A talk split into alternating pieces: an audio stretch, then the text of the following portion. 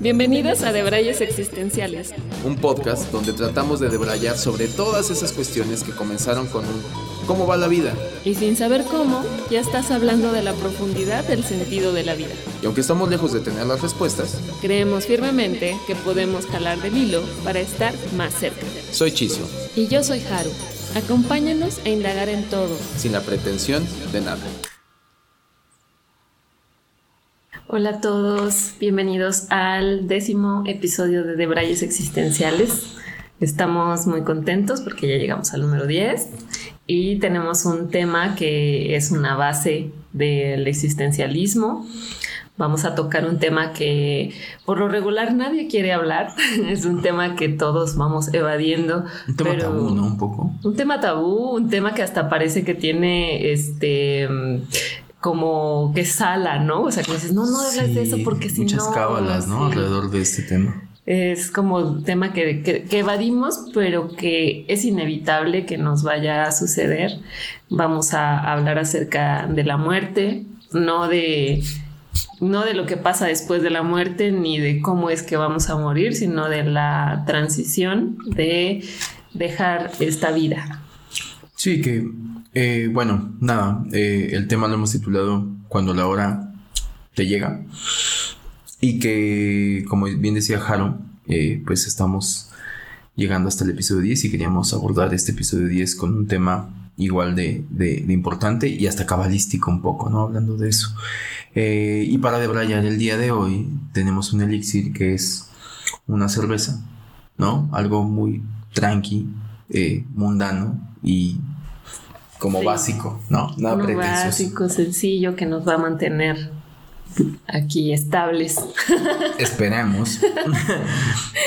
y, y, pues nada, creo que algo que, que, hablábamos hace ratito, Haru antes de, de en el pre de Braille, era precisamente como eh, lo importante de esta pregunta o de este cuestionamiento, que es que, que cuando es la primera vez que somos conscientes o que nos damos cuenta que nos vamos a morir, ¿no? ¿Y qué pasa en ese momento, no? O sea, sí te ha de cambiar un poco, ¿no? La perspectiva. Sí, creo que eh, al menos en mi experiencia, sí recuerdo eh, desde niña ser muy consciente que iba a morirme, ¿no? O que mi familia se iba a morir. Y aunque estando ya muy grande, ya tenía 23 años cuando murió. Uy, qué grande. Bueno, esos años sí, tan dulces. Uy, tan grande. Em, digo que tenía 23 años cuando falleció mi bisabuela. O sea, vengo como de una familia que es bastante longeva. Entonces, el experimentar la muerte de un ser querido eh, cercano para mí fue hasta pensar en realidad si en algún momento iba a pasar, porque digo, mi abuelita se murió, mi bisabuelita se murió a los 99 años. Entonces yo la veía muy viejita, muy viejita, pero pues no veía cerca que eso fuera a suceder, ¿no? Y mm, a pesar de eso, eh, era muy consciente de que me iba a morir algún día o que eso iba a suceder. Sin embargo, creo que no cambió mi perspectiva de la vida o de mi forma de ver la vida hasta que pude experimentar el, estar cerca de la muerte, en mi caso. O sea que estuviste a punto de morir, tú. En mi, sí, en mi cabeza, ¿no? Porque, o sea, hubo, o sea, tuve un ataque de ansiedad. No, ya, Y me sentí morir. Eh, entonces. Para quien no experimentó los ataques de, ansiedad, porque creo que hay mucha gente que no experimentó ataques de ansiedad y un ataque de ansiedad, y puedes describirlo mejor tú, eh, uno de los síntomas es precisamente que toda la gente lo escribe como que estás o te sientes que te vas a morir. Ajá, sí, que te sientes que te vas a morir. Y estuvo muy, este, digo, la experiencia la verdad es que sí me cambió mi forma de, tal, vez, y, y creo que esto pasa cuando eres joven, que te sientes inmortal, que a pesar de que sabes que vas a morir, no piensas que te va a pasar pronto Entonces, pues la vida se vuelve más eh, dinámica, por así decirlo, ¿no? O sea, te sientes realmente como invencible, o al menos así me sentía yo. Pero cuando me dio el ataque de ansiedad fue cuando dije, wow, wow creo que esa transición puede ser que pase, ¿no? Me quiero ir, me quiero ir estando joven, creo que no. Pero también mucho no puedes evitar, ¿no? Sí. O sea, porque para mí es eso. O sea, yo creo que. Pero somos bastante imprudentes cuando somos jóvenes. No, total, no. Digo, unos más que otros. Y seguramente sí, te compro el punto de que creo que. Bueno, yo me iría todavía eh, más, más para atrás. Creo que yo me descubro que como niño, hoy soy consciente de que hice unos actos kamikazes pero no era consciente, ¿no? Ya. Y la otra, yo no sé si, yo no sé si también te ayuda un poco como como tienes como a favor las leyes de la física que dices, bueno, estás más pequeño, entonces te caes, el madrazo es menos, ¿sabes? O sea, que eres de hule. Ajá, entre que esa cuestión como que tus huesitos son como, como de hule, como de carnaza, ¿no? De, pero... Indestructibles. pues un poco, ¿no? O sea, está cabrón, ¿no? Como, como... Pero digo, volviendo como al punto, creo que este, lo decías bien y lo abordamos desde ahí, ¿no? O sea, creo que había estas dos aristas que ahorita las mencionaste, que una de ellas es, creo, eh, he platicado con personas cercanas y, llegaban como a esas mismas conclusiones. A mí en lo me pasó exactamente igual, o sea, es, primera arista, creo que, sabes que la gente se muere. Pero yo fui consciente de, de lo que representaba realmente la muerte en la medida que la muerte tocó a alguien de mi familia nuclear. Sí. ¿No? En ese momento que se va la persona, que se muere, que fallece, porque me tocó ir a muchos funerales de niño. No sé por qué en algún momento me llevaron a un funeral que no tenía que ver conmigo y más de niño. Me lo sigo cuestionando, ¿no? No había nadie que te cuidara y te tuvieron que llevar, yo creo. Probablemente, pero yo recuerdo que fui al funeral de un vecino un niño de 8 años el más innecesario para estar en el funeral, ¿no? Y fui, y fui porque mi tía, que eh, en ese momento fui con ella, yo que ya desde ahí era morboso yo, pero fui y fui como a, diversos funerales y entendía que e, eso me rompe un poco la cabeza porque en mi cabeza y como niño, después como adolescente, más todo eso, entendía que era cuál, e-, cuál era el proceso del funeral, ayer me muerto, la persona se murió, pero era algo que me pasaba muy por encima y de lado, ¿sabes? Sí. Y, hasta que eh, primero la muerte cercana de mi familia nuclear eh, fue la muerte de mi abuela también, la muerte de mi abuela, y a los dos años fue la muerte de mi hermano. Y esa, como que esa primera lista de perder a alguien tan cercano eh, de tu familia nuclear te pone un poquito en perspectiva. Yo en lo particular, por proceso personal, eh, a mí me puso creo que mucho más, porque, y por eso menciono a mi abuela, a mi hermano, porque mi abuela también murió de noventa y tantos años. Entonces como que el proceso es distinto. Como que dices, está bien, abuelita, te quiero mucho y demás. Lo asimilas. Ajá, pero ya abuela, ¿no? Eh, mi hermano murió joven, a los 36 años, ¿no?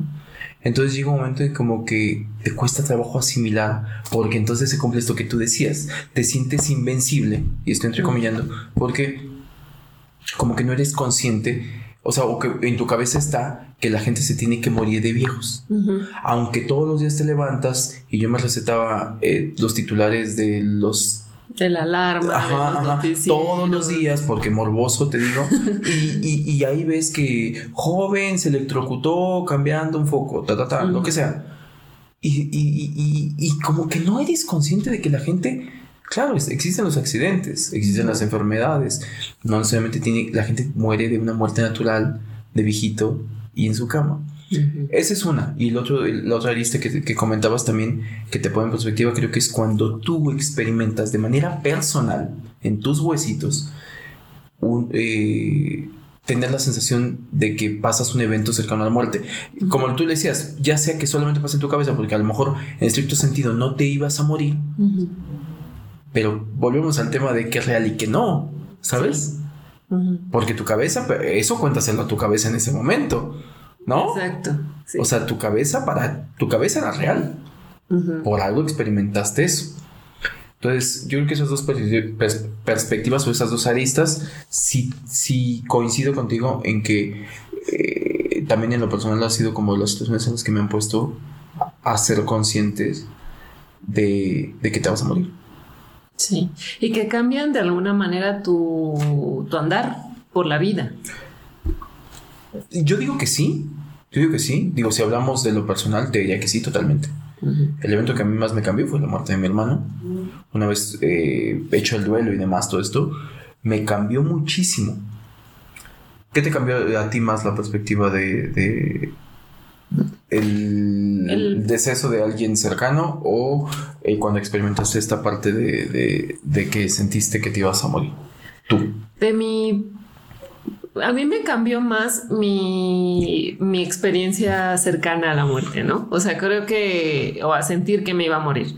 Creo que ver morir a mi familia cercana fue muy doloroso, ¿no? Como este, este duelo, esta tristeza, eh, como que fue más el proceso del, del, del dolor y del desapego y del de asimilar que ya no van a estar aquí que sí, sí me, te pone, me puso como algo reflexiva, pero el, el sentirme cerca de la muerte me hizo reflexionar mucho sobre mi vida.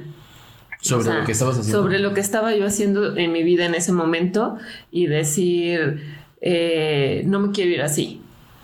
¿No? O sea, como no, no quisiera como causar esto. Bueno, yo soy hija única y solo tengo mamá, entonces como que pues, me, me, sentí como más responsable de mi existencia en ese momento y decir, qué, qué, qué feo poder, o sea, saber que por mi imprudencia o por lo que sea, o por mi poca estabilidad emocional y manejo emocional, pueda, pudiera, ¿no? Este, eh, o por una imprudencia, eh, morir y causar, causarle ese dolor a mi mamá. Entonces creo que en ese sentido sí me cambió mi, mi forma de vivir la vida.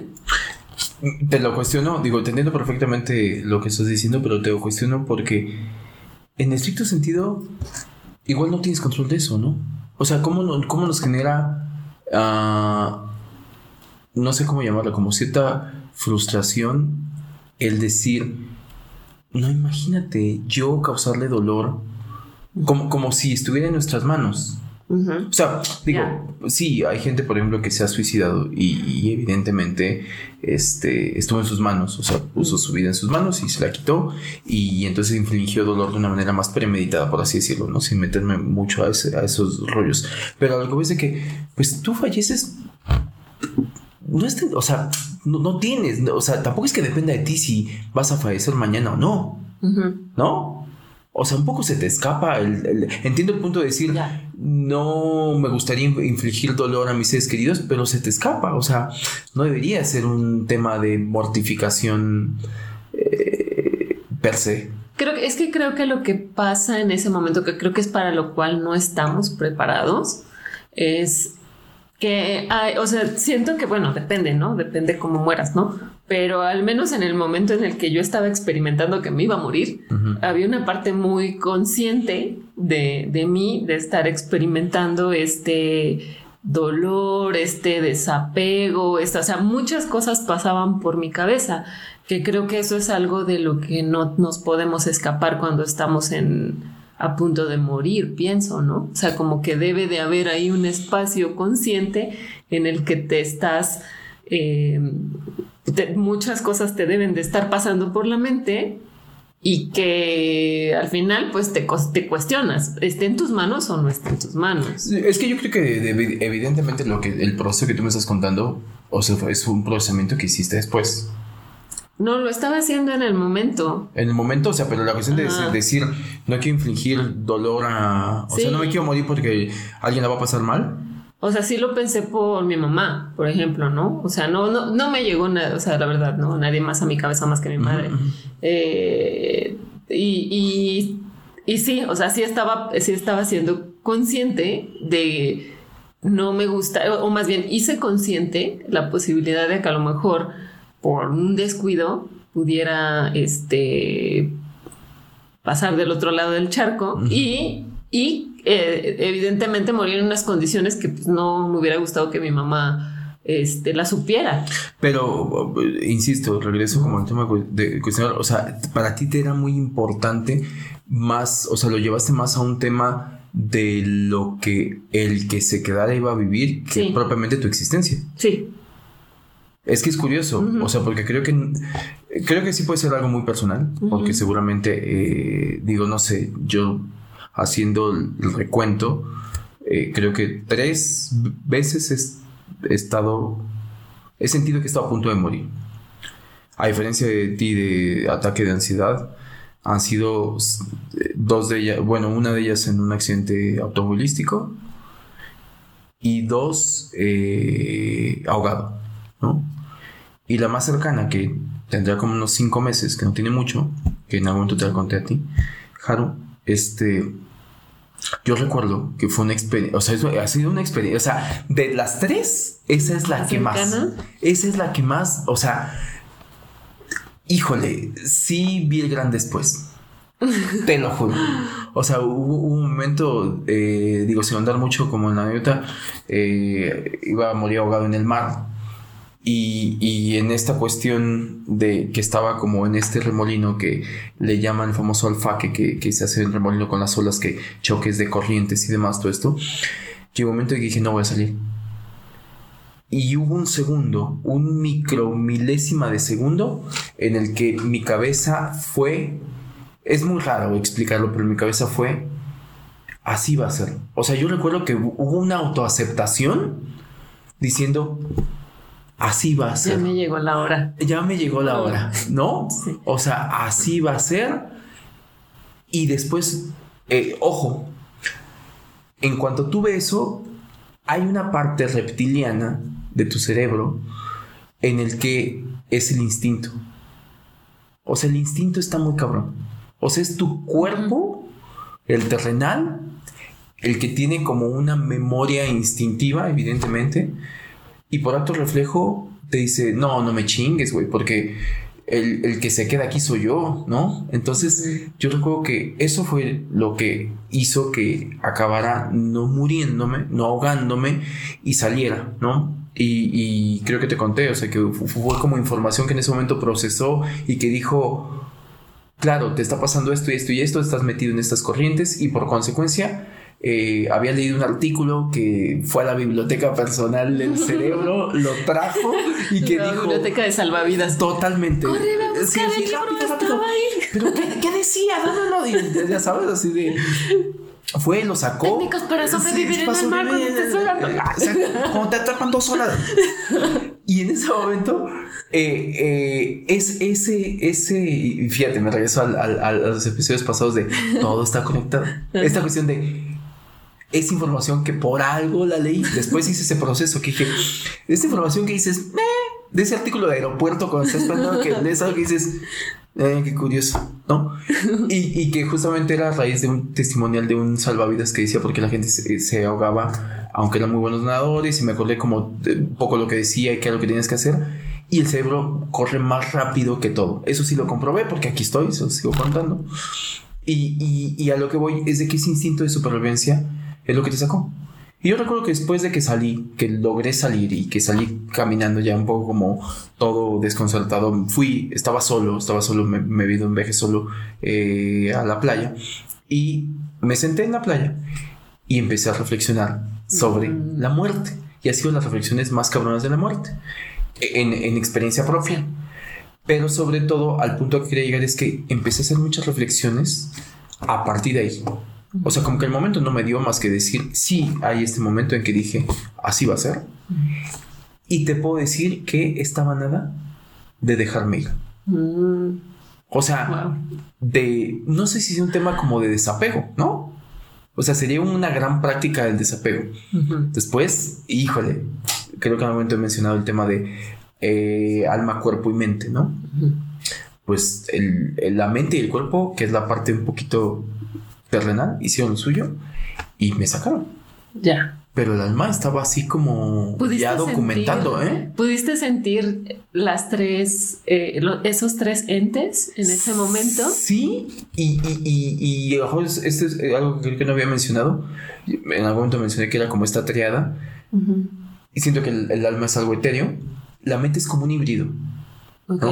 O sea, la mente para mí es un híbrido. Hemos hablado mucho como esta memoria ancestral y más. Sí. La, la mente es un híbrido entre que tienes recuerdos muy terrenales y le encantan las cochinadas terrenales. y, y puede ser más, este, la mente también te lleva a esta onda más espiritual, ¿no? La mente tiene ese híbrido y el cuerpo que es totalmente terrenal. Ya. Entonces la mente te juega para todos lados. Mm. Y fue la mente el ancla de esas dos cosas. El alma, mm, de verdad lo digo, llegó un momento en que lo aceptó. Ya. El alma que dijo, es, va, ya está, así va a ser. A mí lo que me pasó fue que cuando experimenté el ataque de ansiedad que estaba en el hospital, este, pensando que me iba a morir. eh, O sea, llegaste hasta el hospital. Ajá. O sea, digo, nada más para entender como, tuviste un ataque de ansiedad y llegaste hasta el hospital. Sí, Ya. sí. La anécdota rápida es me dio mi, mi ataque de ansiedad y, un, y iba con un amigo en el teatro y me puse así de y me toda me, me, me- se me los brazos se me se me enchuecaron, me hormigaba todo el cuerpo, sentía que me, el corazón me latía muy rápido, sentía que me iba a dar un ataque cardíaco, que eso fue lo que, lo que yo sentí. Y lo que le dije fue, llévame al hospital porque me estoy muriendo. ¿No? Y me llevó al hospital y me pusieron suero y no pasé de urgencias y así. Y, eh, y los doctores supongo que sabían que me estaba dando un ataque Claro, de ansiedad porque claro. me ignoraron por completo. No sé si todos los doctores hagan eso, ¿verdad? Esperaría que no. Pero bueno, esperaría que no. Pero a mí me ignoraron por completo, me pusieron y y ya.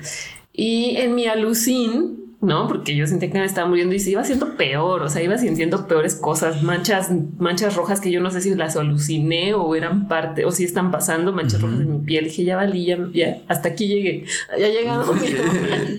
y sí pude sentir la total independencia de estas tres ¿Sí? Sí, Qué sí. chingón. O sea, era mi cuerpo totalmente descontrolado, haciendo lo que se le hinchaba la gana. Mi mente totalmente, bueno, entre, entre conectada con mi cuerpo porque siento que era un complot.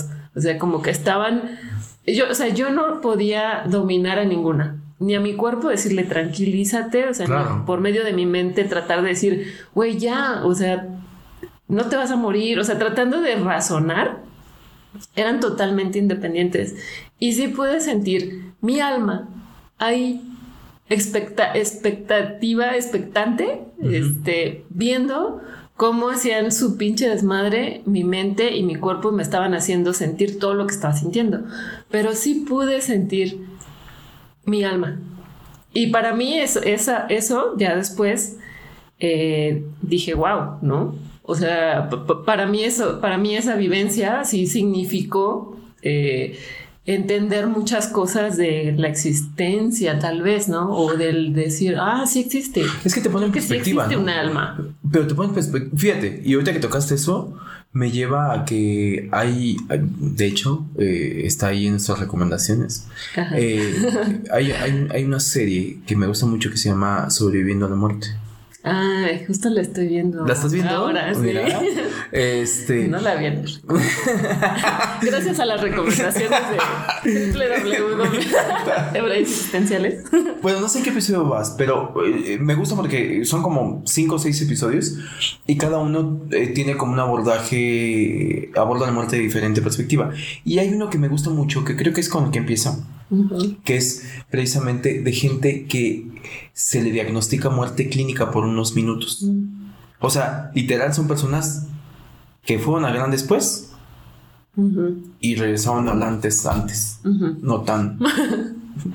al no tan gran antes, ¿no? Y. Y es muy interesante su testimonio. Y a mí me, me llama mucha atención porque la mayoría coincide en esto, un poco como en esto que estás diciendo. Es decir, una, a nivel experiencia mm, extrasensorial, no sé si sea la mejor forma de definirlo, eh, acaban sintiendo la experimentación de lo que se puede llamar o que ellos definen como alma, ¿no? Ujú. Y, y es lo- como lo más cercano que se tiene a, a través de estos testimonios para poder decir si hay un gran después. Es otro tema que abordaremos en otro episodio, Ujú. pero si hay un gran después. Lo más cabrón que te digo es, no es el evento en sí, porque al final de cuentas no te fuiste, o sea, sobreviviste, o regresaste, que eso está más cabrón. El punto es ese momento como de reflexión que te lleva después de vivir ese evento. Y es mero, meros planteamientos existencialistas. Porque uh, lo que decías hace rato, eh, que modificaste cosas. Porque quiero suponer que en ese momento estabas experimentando lo que estabas experimentando. Y la cabeza no te da para más. O sea, lo que te, te decía a mí, o sea, yo me estoy ahogando. La mente pone a activar todos sus recursos y te dice, mira, nos vamos a morir en la raya. El alma dice, yo ya me estoy yendo. ¿No? ya, ya, ya, o sea, como de, ya, chicos. sí, exacto, así. Chicos, ya, este, no, no hagan por mí, ya, yo estoy. Y, pum. Lo que te decía, un poco instinto, ta, ta, ta, salgo. Y después viene este momento de reflexión. Y a partir de ese momento de reflexión, es que dices, wow. Te he de decir que a, lo mejor, y insisto, este fue un evento que me sucedió, digamos, reciente, hace como cinco meses. Me dejó como reflexiones muy interesantes. O sea, la primera, medio romántica si tú quieres, pero fue así como de, ok, por algo, por algo no me fui, ¿no?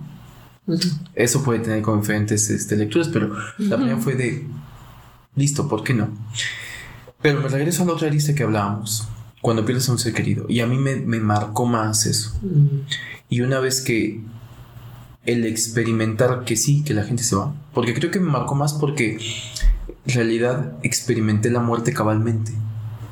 Por eso el experimentar, estar cercano a la muerte, no siento que para mí no fue tan abrumador porque yo no sé aquí sigo. ¿Sabes? En cambio, cuando experimentas realmente que alguien se va, que alguien fallece, que alguien ya no está, esa parte de la no existencia, que dices, hazle como quieras. Ya no está aquí. Ya no está. Y no va a estar. Y lidia con eso, ¿no? Y que al final es, parte como del duelo. duelo.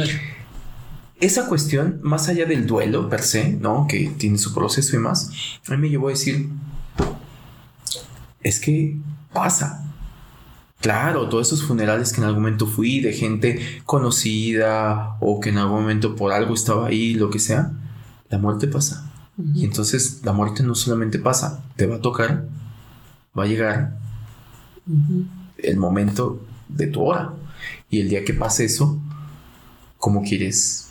¿Cómo, vamos a estar? ¿Cómo vas a estar? Y de ahí me llevó a una reflexión que hoy trato, no la voy a, no digo que la cumpla todos los días, yo creo que también lo había mencionado ya en algún momento, creo que en el primer episodio, pero a mí me llevó a tatuarme en la cabeza, en el alma, en la mente, el tema de decir, ese día puede, puede ser hoy. O sea, ese día puede ser hoy. Y si ese día puede ser hoy, tienes una sola misión y es trata de irte lo más contento posible. Sí. Y eso a mí en lo particular, sí te puedo decir que ha sido un antes y un después. Claro. Sí, yo o sea, yo me, me, jacto, ah, ¿no? De decir que no me da miedo morir. Sí me da miedo cómo voy a morir, pero me jacto de decir que no tengo miedo de, trascender a otros planos, si es lo que yo quiero creer. claro, claro. No, o no dejar, o dejar de existir. Pero hace, hace unos días eh, tuve igual otra experiencia mental y, cuando estaba yo en mi chaqueta mental, en mi mal viaje que me di, dije, no mames, no estoy nada lista para irme. O sea, está cabrón. ¿Por qué? Ah, porque les voy a contar, es muy chistoso, es cualquier cosa. Eh, fui a Malinalco y en el mercado de Malinalco compré unos hongos eh, comestibles, ¿no? De los que pues ahorita es época de lluvia, hay muchos hongos comestibles y así y compré unos hongos comestibles para hacerme un pues, comida, ¿no? Unas quesadillitas. Ajá. Y pregunté, ay, ¿cómo las puedo hacer? Me dijo, ay, sí, nada más así con limón, sal, pimienta, la, la, la, ¿no? Las hice. Y estaba yo muy feliz, ¿no? Entonces me hice una pasta con este, con los honguitos y nueces que estuvo deliciosa. Pero en el proceso en el que lo estaba haciendo, dije, esto porque los hongos aparte eran azules, azules, azules, o sea, así, ¿no? dije, ay, a ver si no me estoy comiendo ahí algo extraño. y me empezaban a venir mis, mis demonios y mis paranoias, así de, ¿qué tal que es este venenoso? Y no voy a investigar, ¿no? Y entonces me puse a investigar en internet, y, pero ya me las había comido y era muy noche, ¿no? Y este, y nada, me dio mucho sueño porque estaban, sí, me cayeron pesados, me fui a dormir. Y, pero ya antes había hecho mi research de hongos venenosos, hongos este, alucinógenos y hongos no comestibles. Y nada, o sea, el hongo ni siquiera apareció ahí, pero pues ya le había metido mucha mierda a mi cabeza. Entonces, cuando me empecé a quedar dormida, entre que yo creo que me había quedado caído pesada la comida, la cena y todo, empecé a sentir así como que se me dormía la lengua, que la garganta se me inflamaba y dije, no mames, ¿qué tal? O sea, no mames, ¿qué tal que si, se vino uno venenoso aquí y yo me lo comí, ¿no? Y entonces ya valió madre y no le hablé a mi mamá, ¿no? Y entonces empecé así, no, pero a ver, espérate, ¿no? Y hacía, no, pero no, pues no los estarían vendiendo ahí en el mercado, ¿no? No, pero aparte, pues, o sea, mi novio, ¿no? O sea, él está bien dormido, no pasa nada, ¿no? O sea, yo, entonces yo tratándome de hacer mi coco wash de todo está bien, pero a la vez mis paranoias iban y yo creo que ya estaba entrando en un sueño y empezaba así a tener ahí delirios y, y en ese momento dije, o sea, por un momento dije, ya cálmate. O sea, no mames, o sea, ya estás con tu chaqueta, tu mal viaje aquí de que ya te estás muriendo. Pero en realidad en ese momento dije, ah, pero otra parte me dijo, no, que muy pinche lista como para ya irte del otro lado.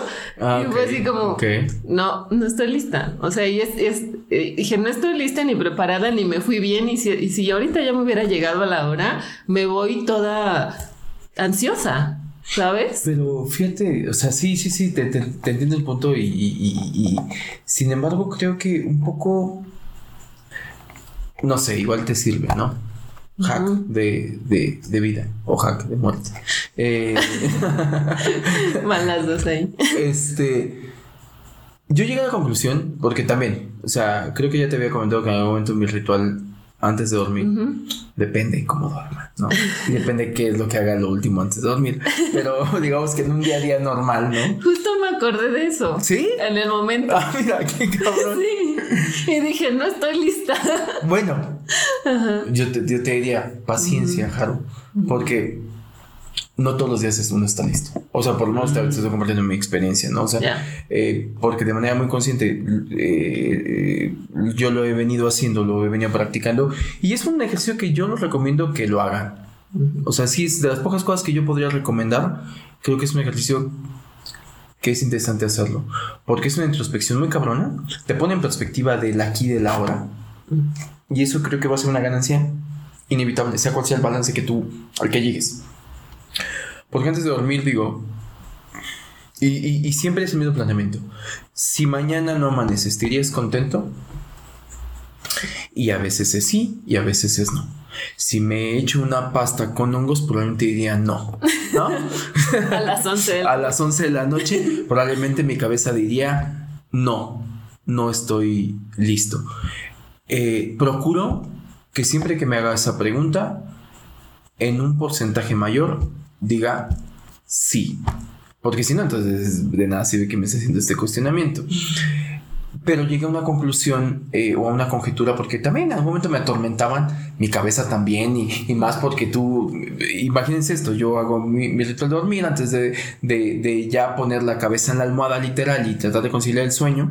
Eh, digo, ¿estás listo? Si mañana no te dirías bien, sí, ok, va, vamos a dormir. Pegas la cabeza almohada, ya ves que no puedes dormir y entonces no, no me dejarán mentir. En ese espacio. En ese espacio, en ese espacio de esta somnolencia que te empieza a llegar, que no tienes nada más que hacer, que todo está tranquilo, que no sé qué. Es un ejercicio muy interesante porque la mente empieza como que a escucharse, a hacer eco, ¿no? Y ahí lo que te llega. Y si son de esos días en que dices, no, no estoy listo, empiezas a cuestionarte, Y ahí en esos cuestionamientos yo llegué al tema de que gran parte de lo que me angustiaba era lo que acabas de decir. Como decir, no, cosas incluso que ahorita que les voy a decir suenan como súper pendejas. Pero son las cosas súper pendejas las que nos quitan el sueño. Seamos honestos. Claro. Como porque nos comemos una sopa con hongos a esa hora, pero.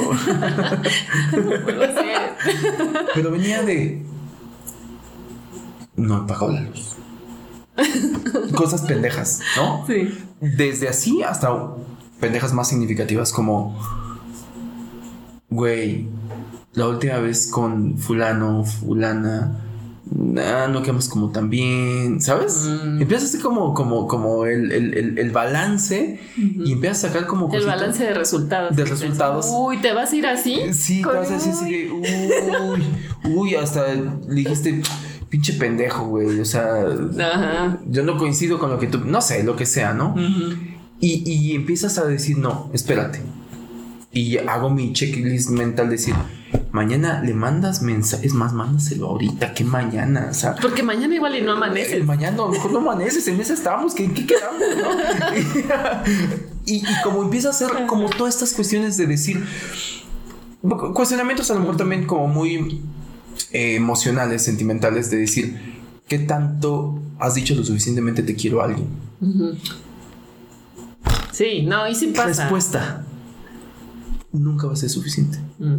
O sea, si ese es tu parámetro, a la conclusión que yo llegué es, el día que realmente ya no amanezcas, sí o sí, algo vas a dejar pendiente. Sí, Sí. o sí. No Entonces no pelees con eso. ¿no? Entonces no pelees contra eso.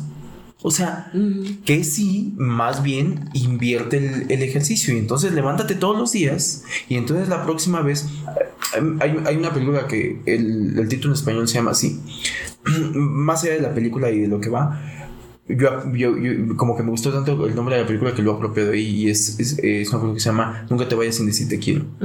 ¿no? ¿La, la- la has, la has visto o la has escuchado? Sí, lo he escuchado.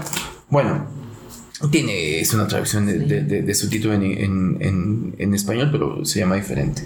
A lo que voy es de que me encanta la, la- la frase y luego agarrarlo también como un mini mantra en que aplicarlo a la gente. Ujú. Y ojo, esto ni siquiera tiene que ser tan literal como de que la gente le diga, ah, te quiero. Luego te ven Sí. así como de llorar. ¿No? ¿Nunca te ha pasado eso? Sí. Que estás como en ese eh, tan sensibilero que no sé, no sé, cuando tengo ese tipo de situaciones puedo ir a ver a, como a mis papás o mis hermanos y más y a veces como dicen, bueno, te quiero. Y hasta me dicen, ¿Qué, te- qué te pasa? ¿Qué te ¿estás pasa? bien? Y te están hasta monitoreando, no, no sé, está raro. ¿no? Entonces, por consecuencia, nunca es suficiente Todos los días, haz lo posible, porque creo que esto ya también te lo había comentado, pero yo soy de la cultura del sí. Es otras recomendaciones. Cultura del sí para todo en la vida. Siempre va a ser mejor un sí que un no. Siempre, toda la vida. Apuéstenle a un sí. Cuando te digan, ¿otra cerveza? Pero está bien el alcoholímetro, chizo, ¿no? Pues lo manejo. Tiene que ver con qué tanto lo quieras, ojo. O sea, el, el- el tema es que los nos eh, son buenos para acunar arrepentimientos. Los sís no. Hay gente que dice, no, la gente también se arrepiente de los sís. Pero por lo menos sabes cuál fue la... co- O sea, el no es como te vas a quedar con el hubiera. Y es horrible quedarte con el hubiera. Y entonces pues vienen estos momentos en que dices, pero si "¿Y realmente sabes que no. Ah, no, Ah, total, no, no, no, que no. Sí, exacto. No, no, no lo digo que a todos le digan sí, me refiero a que no te quedes las- con las ganas. Ah, sí, o si sea, ante la situación de decir lo hago o no lo hago, elige el sí. Cuando tu dilema sea lo hago o no lo hago, hazlo. Nunca dejes de hacerlo. ¿Estás inseguro? Hazlo, apuéstale por la acción, no por la no acción.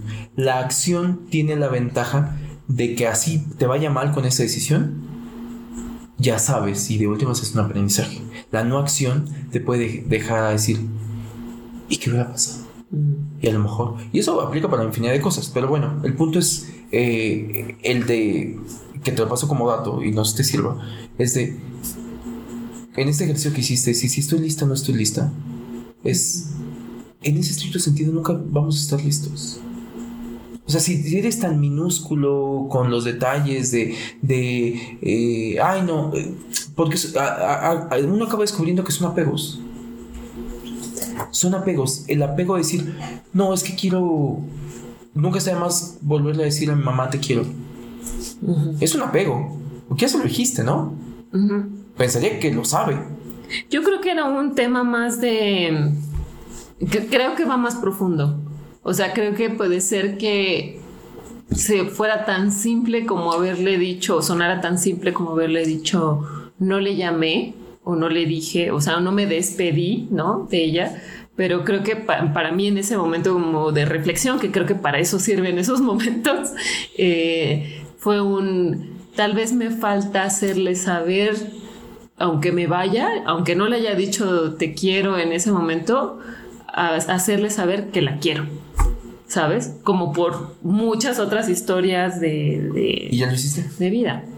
Sí, o sea, eh, más bien justo eso me cuestioné, ¿no? O sea, dije, creo que me hace falta más hacerle saber que la quiero. Pero cuando tú dices más, es eso, eso voy. Cuando dices más, es nunca te va a ser suficiente. Y es más un, un, un, un pensamiento que uno mismo se pone para decir no estoy listo.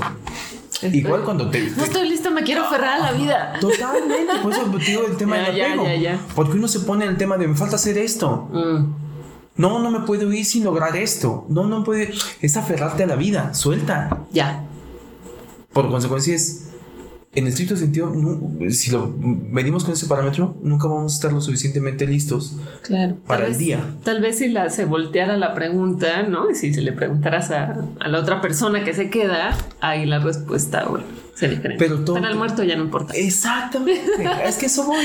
Porque, porque creo que, el, eh, o sea, el, y regresando un poco como al planteamiento de la, de la pregunta es, ahora haría como otra incisión en, nuestro planteamiento es, ¿para qué te sirve esto? O sea, ¿para qué te está sirviendo esto que dices? Después reflexionas. ¿Qué crees que te deja? Hace rato decías, ¿no? Modificar como mi forma de... Quiero suponer que bajo tus condiciones para una... Llevar una mejor calidad de vida de acuerdo a tus parámetros, ¿no? ¿No? O sea, yo lo llevo a eso, ¿no? O sea, cuando digo que para mí fue un parteaguas, es ser consciente de que me voy a morir, me lleva a tratar de estar más en el aquí y en el ahora. La práctica milenaria en que hay miles y miles de libros escritos eh, y que es una práctica súper compleja y que por consecuencia es muy difícil de conseguirlo todo el tiempo hay momentos en que lo logras, si lo practicas, como todo, ¿no? Hay momentos en que lo logras, en que dices, estoy aquí en el ahora. Cuando tú eres consciente todos los días antes de dormir, antes de apagar el switch, es, puede ser que ya no amanezca.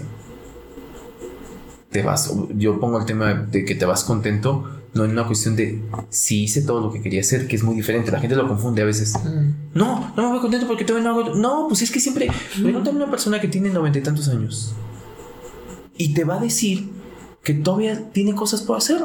La gente siempre mm. se va con planes. Mm. Es parte inherente del ser humano. O sea, yo no conozco a alguien por ahí, incluso hasta la gente que se quita la vida, se la quita por otros motivos, pero deja planes, dejo truncadas cosas, ¿sabes? O sea, entender eso, porque siento que es así. Está bien, después decir, no, no me quiero ir ahorita, no me quiero ir, este...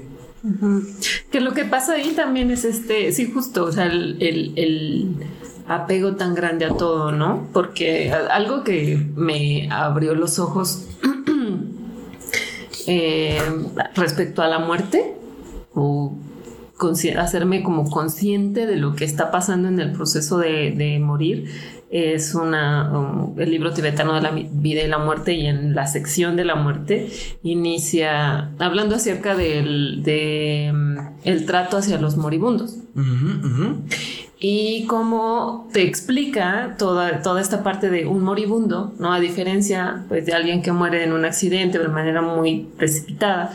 El, el, el proceso de un moribundo es este proceso de desapego de todo. Y es el trabajo que se hace con moribundo, es el, trabajo que se debería hacer con moribundo, ¿no? Sí, es el, es el, proceso que el moribundo está pasando. O sea, yo me puse, me, puse a pensar, imagínate que cuando estás muriendo, sabes que estás muriendo, el shock que debe ser desprenderte de todo. Si cuando se te pierde, cuando tienes, sabes que tienes una relación amorosa y ya tiene que terminar. el trabajo que te cuesta soltar, ¿no? Más menos, eh, o, u otros ejemplos de, la vida, es tan grande. Eh, ahora imagínate perder todo al mismo tiempo. Si cuando vamos por la vida ah, perdiendo, desapegándonos de unas situaciones, de unas personas, de poco a poco es un proceso muy duro, ahora en el proceso de la muerte es desapégate todo al mismo tiempo. Entonces ese proceso de desprendimiento a mí se me hizo como wow, ¿no? O sea, como güey, no estoy lista. Pero es que, ajá, pero piénsalo así, digo, y te entiendo el proceso que haces y el ejercicio que hiciste. Y creo que la única, o sea, la, parte que se nos escapa, por mucho que queramos hacer ese proceso, es que en estricto sentido no lo estamos, o sea, no lo estamos experimentando. O sea, puedes ponerte a pensar qué se sentiría, pero hazle como quieras. Sí, sí, con una cosa no me puedo desapegar, ahora imagínate con todo. Pero yo, yo, te pongo otro ángulo. Yo creo que cuando estás en esa circunstancia no te queda de otra. Sí, pues. O sea, cuando yo estaba a punto de ahogarme, no sé cómo lo hice y salí. Hoy me preguntas, digo, no sé cómo lo hice. Y salí. O sea, no me quedó de otra. O sea, un poco fue, creo que también eh, estaría interesante eh, eh, analizarlo. No estoy diciendo que todos los moribundos logren el desapego, pero creo que tu cabeza puede entrar en un estado de conciencia que como tu cuerpo está experimentando que realmente ya no da más, realmente venga el desapego, porque ¿qué más da? Porque ya no hay más. Sí. Porque tú lo hablas desde tu bienestar de ahorita, decir, no, yo no podría, entonces me doy cuenta que no estoy lista. Pero piensa así. Cuando, y más cuando hablo un moribundo, normalmente acaba siendo, me voy a ir a un tema de enfermedad, ¿no? Una enfermedad degenerativa que eventualmente acabe en, la muerte, que tú sabes que para allá vas. Tienes un proceso, y esto está comprobado, tienes un proceso en el cual, de hecho, hay tanatólogos en que hace poquito eh, eh, leía sobre justamente un ejercicio de tanatología, un, tanatólogo, que, que, mencionaba y que decía eh, que el tema tabú, que hace lo que hace rato decíamos, que el tema de la muerte, que es un gran error moral, social, del, del, ser humano, o sea, que lo haya hecho tabú, porque eso hace que en primera, punto número uno, le tengamos miedo a la muerte. Dos, la evitemos. Somos evasivos ante la verdad más irreductible que existe para el ser humano. Qué cabrón. Eso para mí es ya, es, es la contradicción más grande que tiene el ser humano. Evadir lo inevitable. Y tres, que a raíz que sean estas dos cosas, eh, somos incapaces de poderle dar un bien morir porque en esa evasión llega en cuando es algo inevitable y, a veces sabe que es inevitable y llega la negación. Yo, yo, yo, yo luego en el caso de mi hermano, toda la familia, eh, mis papás, mis hermanos, vivimos la negación. Mi hermano se estaba muriendo. Esto lo hablo desde, desde la experiencia personal. Yo viví negado de que mi hermano estaba, eh, que se estaba muriendo. Mm. Y eso hoy lo veo como un gran aprendizaje porque creo que pude, y fíjate que cabrón, pude haber cerrado el ciclo de manera diferente con mi hermano. Y mi negación de no se va a morir, porque la gente joven no se tiene, no se tiene por qué morir. Mi hermano falleció y el que falleció fue un balde de agua fría de decir, no mames, sí se fue. Es que estaba todas las atenuantes. El médico dijo está en fase terminal. ¿No? Y fue decir, no, no sabe. Claro. Esa negación es parte de una cultura de no convivir con la muerte. Y a raíz de ahí, creo que algo que procuro en la medida de lo posible es convivir con la muerte muchísimo. Y ojo, cuando tú convives o, llevas tu forma de pensar a convivir con la muerte en el día a día, hay gente que cercana que a veces cuando le compartes esto, hay gente que se espanta. Hay gente que me lo dice. Y lo que hice hace ratito, ¿no? O sea, como un tema como de cábala o salación. No, no, no, no hables de la muerte como un tema como de invocar. Sí. Y tú dices, maestro, es que el día que te mueras, la, la invoques o no la invoques, o sea, te vas a morir. No porque nunca la nombres, va a ser, ah, mira. Y él tiene 2300 años. Porque nunca ha invocado la muerte. Ah, se ha salvado de la salación. O sea, no, no importa que le invoques o no le invoques. Bueno, más bien no creo en un tema de invocación, ¿no?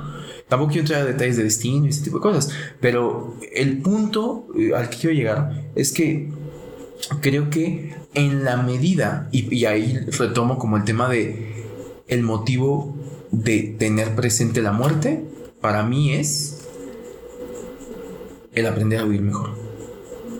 Sí, creo que este, este punto me, que tocaste es muy importante porque creo que el que tú hayas pasado por esta experiencia de alguna manera te, te dotó de cierta sensibilidad y conocimiento y conciencia acerca de cómo podrías, digo que es un trabajo como muy grande, ¿no? Poder hacer esta conciencia de decir, pude haber cerrado mejor, pudo, el, el, proceso pudo haber sido diferente y más saludable, ¿no? Pero justo esta, este poco, poco trato y poca sensibilidad y acercamiento que tenemos hacia el momento inevitable de nuestras vidas y de nuestros seres queridos no nos tiene preparados para este momento, ¿no? A muchos. O sea, creo que el proceso que tú, o sea, que el proceso que tú hiciste de conciencia es un proceso que, o sea, muchas, tal vez muchas personas han pasado por este tipo de situaciones y no lo van a ver así, ¿no? Entonces, eh, creo que es un grado de conciencia muy grande al que se tiene que llegar con trabajo diario, como decías, con este eh, no, no dejar de ver qué va a suceder, hacerlo más, eh, aceptar qué va a suceder y esto que te decía, yo me jacto de decir que estoy lista, pero puta, me hice, me hice un mal viaje y me di cuenta que no lo estaba. Es real, ¿no? O sea, quisiera poderme vender la idea de si estoy lista, pero ya en el momento pues me doy cuenta que no. Entonces, ¿qué me hace falta trabajar? ¿Qué me hace falta hacer? Justo estos ejercicios de saber, de saber irme más tranquila, estos, estos ejercicios pues, de desapego tal vez, o el de ya está, así es, ¿no? O sea, no sé, no tengo idea, ¿no? Estoy inventando. Claro. Pero sin duda no estamos listos. Y creo, no estamos listos muchos, ni para morir, ni para que mueran nuestros seres queridos, ni para dejarlos ir aun cuando ya se fueron. Y, y, ojo, y algo que es muy importante que no se malinterprete es, no por eso que te sea fácil un duelo. O sea, porque hoy, hoy, hoy, por hoy, eh, si fallece eh, un ser querido, no o sea, que no se confunda con un tema como de que, el desapego está a, flor de piel. ojalá, porque también de la teoría a la práctica hay, hay una brecha a veces eh, insuperable. Sí, total, total, sí, exacto, exacto, exacto, tal cual como reza el dicho, ¿no? O sea, pero Paul decía, eh, cuando yo, yo conscientemente, conscientemente, y esto es un ejercicio, como bien lo decías, es un ejercicio que yo hago todos los días de decir, la, mucha gente que me conoce mejor que me gustan mucho como las calaveras. De hecho, en algún momento alguien me, no sé, me cuestionaba mi casa, tengo como muchas. Y, me decía, ay, qué creepy. Y dice, ¿por qué creepy? Me gusta, ¿no? Me dice, sí, pero es que pues, es la muerte, ¿no? Y, y siento que la estás invocando. Otra vez, el tema de cábala, y como estás invocando y como que todo el tiempo estás conviviendo con la muerte. Le digo, ¿y no crees que es así? Para mí el cuestionamiento es, creo que no nos damos cuenta que todo el tiempo estamos conviviendo con la muerte, porque en cualquier momento te puedes ir, ¿no? Sí.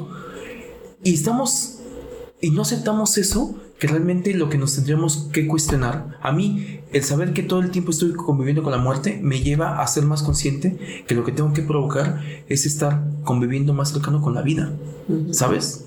A veces nos olvidamos, creo que de eso, o sea, es como eh, también el tema de ahí traes a la muerte ahí. Yo no es como que tengo, o sea, no es como que digo, híjole, en cualquier momento puedo morir. No me la paso pensando en eso. Simplemente soy consciente que puede ser hoy. Y si soy consciente que puede ser hoy, pues a veces me atraviesa una situación en la vida y mis decisiones parten de decir el clásico y muy bien mencionado de los mexicanos chis madre, ¿no? O sea, eh, no hay mejor mantra, y los mexicanos lo podrán entender, entender bastante bien, que ante una situación de dilema, pues ya. Chingues madre, ¿no? ¿No? Sí. Y, es, provócate situaciones más placenteras, porque un día te vas a morir. Un día te va a llegar la hora. No postergues, que esas son otras cosas. No postergues. A mí me ha llevado tener conciencia de eso para no postergar. Porque una de las cosas que yo me daba cuenta, y ojo, eh, eh no lo tengo al 100%. A veces me descubro que ciertas cosas las postergo y a veces vuelvo a caer en, en el tema de decir, ajá, güey. Ajá. y si te mueres mañana, así de un día, no, güey, ya sé el viaje que quieres hacer. Esto suena ya mucho a de coaching motivacional, no lo es. Te lo juro, pero es como, haz, el viaje que quieres hacer, ¿no? Este, dile, eh, dile a, tu gente cercana que quieres, que realmente amas, díselo cuando los veas. Si lo ves, manda el mensajito de la nada. haz ese tipo de ejercicios. O sea, lo que sea que te mueva, no lo dejes para después. Mañana te llega la hora. Mañana te llega la hora. Mañana puede ser mitad. Pues es que suena a, cliché, pero por algo es cliché, ¿no? Los clichés se forman a raíz de repetición. Bueno, es que es verdad. ¿Cuántas veces? ¿No? Luego viene, yo recuerdo mucho, ¿no te pasa como en los funerales, luego encontrar como a la gente recordando al muerto, diciendo, y mira, y tenía planes de no sé qué, y ve, no somos nada. ¿no? ¿Qué, dices? Pues en efecto. Llegas a ese momento irreductible en el que estás dentro de una caja. Cuéntale a Dios tus planes. No, que es otro. Me encanta y es increíble y, lo, digo mucho, ¿no? Y cada vez que voy a un funeral ya tengo mis frasitas así como de. En el único funeral, sí, el único funeral que no os voy a decir se basa en el mío, pero es de alguna otra manera, es verdad. Tú pasas planeando, planeando. Siempre nos vamos a quedar con un plan pendiente. Siempre, toda la vida. Sí, que va un poco como con lo que decías, ¿no? Así sea, pagar los impuestos. Sí, o sea, dile... sí, o sea, pues eso sí te puedes ir. ¿sí? Eso no te arrepientas en tu lecho. Qué bueno que no pagué eso. Sí, toma esa, Sat. Toma, mira, ya me fui, venme a cobrar. A sí, a ver a dónde. A, ver. a dónde. A ver quién te responde el mail. Activa tu buzón tributario. Sí. Pero bueno, creo que sí va un poco como por ahí, ¿no? Que decías, eh, puedes, puedes levantarte y decirles a todos todos los días que los quieres, pero igual te vas a ir, o sea, igual te vas y no, pero jodido el que no, lo hace. ¿Sabes? Eh, la muerte es jodida para los arrepentidos. Piénsalo así. O sea, la gente que, se arrepiente, la gente que está en el hecho de muerte y que viene a, querer invocar a todo. He conocido muchos casos de gente decir: Necesito que venga fulano porque le quiero pedir perdón. ¿Por qué llegaste hasta allá? Ayer estabas bien. ¿Sabes? O sea, toda una vida de rencor para que en el último minuto de tu existencia quieras pedirle perdón a alguien, se me hace la incongruencia más estúpida del ser humano. Perdón. O sea, que creo que es algo que tienes que poner en práctica tú. Decir, no, güey, suelta. Es parte también de los rencores, es un ejercicio de desapego. Suéltalos. Si la otra persona tiene un tema contigo, que la otra persona no tengo. Si tú quieres decir te quiero, dilo. Si tú quieres decir cualquier palabra buena, ¿no? O sea, te admiro. Yo lo procuro en la medida de lo posible con, la gente. Lo que me da se lo digo. Mañana puede ser que ya sea tal. Y es un poco contigo. No sé, no sé si tengas tú como una conclusión más específica, pero para mí esa es un poco la, la conclusión. Mm. Pues bueno, creo que mi, bueno, con lo que me quedo es el sí sentir más de cerca la muerte, porque creo que en la práctica y en mi experiencia, pues debo de aceptar que a veces se me olvida, ¿no? O sea, creo que las cosas del día a día me hacen alejarme de que esto se va a acabar, o sea, hay días en los que la eh, rutina mm. y el día a día, pues o sea, pasaron, o sea, me, pasó, no sé, hace poco que llegué con mi novio y me dijo, bueno, ¿y cómo te fue tu día, no? Y dije, ay, no, qué hueva contarlo. O sea, fue tan pinche godín que la verdad, o sea, hasta hueva me dio así, o sea, no, no lo quiero ni contar. ¿En serio? O sea, algo, entonces, no, no, no, no lo quiero ni repasar, ¿no? O sea, de tan godín que fue.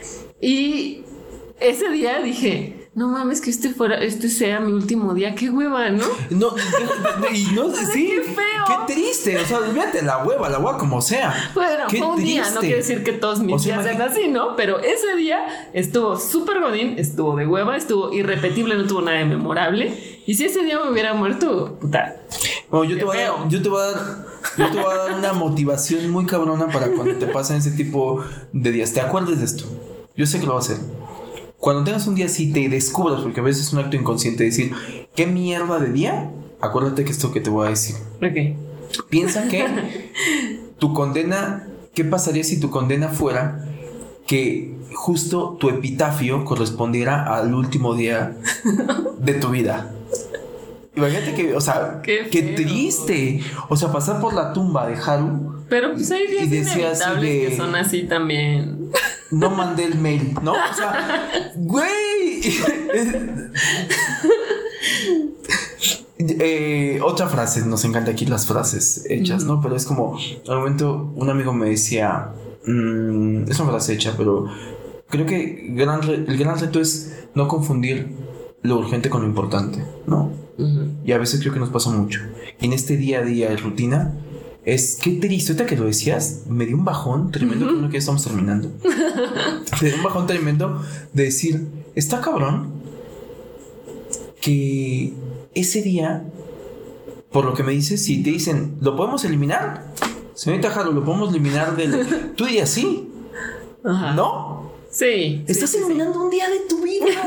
un día de tu vida. Pero no podemos borrar y poderlo escribir. No, no, no, no, no. Sabes que no se puede. No, no, no, no, no. Sabes que no va para allá. O sea, sí, sí, tuvo sus highlights. ¿Por pero qué no pues, los contaste? Pero fue como una hora y las otras Ah, mira fueron cómo de lo hueva. dices. Mira cómo lo dices. claro, sí. Es que, es que los días no tienen que ser perfectos. Es que la gente a veces confunde así como yo soy el menos optimista. El menos optimista. para que no confundan a decir, ay, el güey este, así de Suenas todo. muy optimista. No, no, no, te juro que no. Simplemente en mi realismo, en mi realismo, digo, tengo 23 horas de mierda, ¿no? Bueno. Digamos que 18, porque 6 las duermo. Esperaría que esas no fueran tan de mierda, ¿no? Mínimo, ¿no? O sea, estás Bueno, eso, dormido. Así sea una hora, quédate con eso. Porque si no, olvídate qué huevo de día. Qué triste día. Sí. Y hay veces que a- comencé. Ah. no- te puedes llegar a descubrir que cuántas veces pasas temporadas enteras Mm. con ese ánimo. Sí, tal vez era también, digo, ahora que lo pienso, tal vez era una percepción, ¿no? Del, del hartazgo de ese día. Porque sí, si me pongo a analizar, hubo sus highlights. Y era lo que te pedía tu novio que hicieras y no quisiste. Ah. Sí, Pongamos más atención en eso. exacto. Bueno, Pues hasta aquí vamos a llegar. sí. Pues entonces el ejercicio es vayámonos a dormir sintiéndonos Contentos. contentos. Rescatar, creo que también un buen ejercicio que hice en algún momento que me servía mucho era agradecer al final del día. Eso es increíble. El agradecimiento es, Es- es- es lo más importante. más Rescatas bastantes cosas. ¿no? Totalmente. Mi día gris de mierda, Godín, que tuve ese día, pudo haber sido diferente si me hubiera puesto a agradecer. Eso y lo del epitafio, mira, te pueden salvar de malos días. Así que, Pues bueno, bueno, amiguitos. amiguito. Amiguitos. de brillantes, prefiero llamarles. Este, nada, cuéntenos, creo que es un tema bastante. Nos llegó la hora. Nos llegó la hora, pero de terminar. Ja. Este, si no volvemos, nos vamos contentos. Sí. ¿no? Por lo menos yo. Sí, ¿Tú? sí, sí. También, también, también. Y bueno, esperemos que igual de contentos se puedan ir ustedes, hagan ese ejercicio y compártenos igual cuáles son como sus, sus, sus, eh, ideas, impresiones, qué otros métodos tienen como para hablar. Y yo sí voy a dar mi, aviso- mi, mi, mi anuncio parroquial, más que anuncio, promover. Pocas veces evangelizo, esta va a ser El de brayismo. Sí, el debrayismo es, de verdad, creo que es muy sano, de manera consciente, provocar, quitarle ese tabú a la muerte y provocar hablar más de la muerte y tomarlo más con naturalidad. Yo Sí. creo que eso nos podría llevar a un nivel mucho más sanador en todos los sentidos. Lo creo firmemente y son las pocas cosas que puedo decir que creo firmemente. Me gusta. Sí, porque es un buen ejercicio también para prepararnos para nuestra transición y también la de nuestros seres queridos, ¿no? Totalmente, y bueno, Y darles un buen hasta luego. Hasta luego. Y, sí, y, y- y bueno, después andaremos en eso. Así que nada, escúchenos. Escúchenos por la plataforma que más les quede. Y visítenos. Si no nos siguen, síganos en Deberes Existenciales en Instagram. En www.debrayesexistenciales.com Y pues nada. Salud, Haru, Salud. por la vida. Y y que la nos, muerte. nos agarre contentos. Sí, que nos llegue la hora contentos. Exacto. Salud. Bye. Los debrayes expresados en este podcast son responsabilidad de quien los emite y sin ayuda de ninguna sustancia estupefaciente.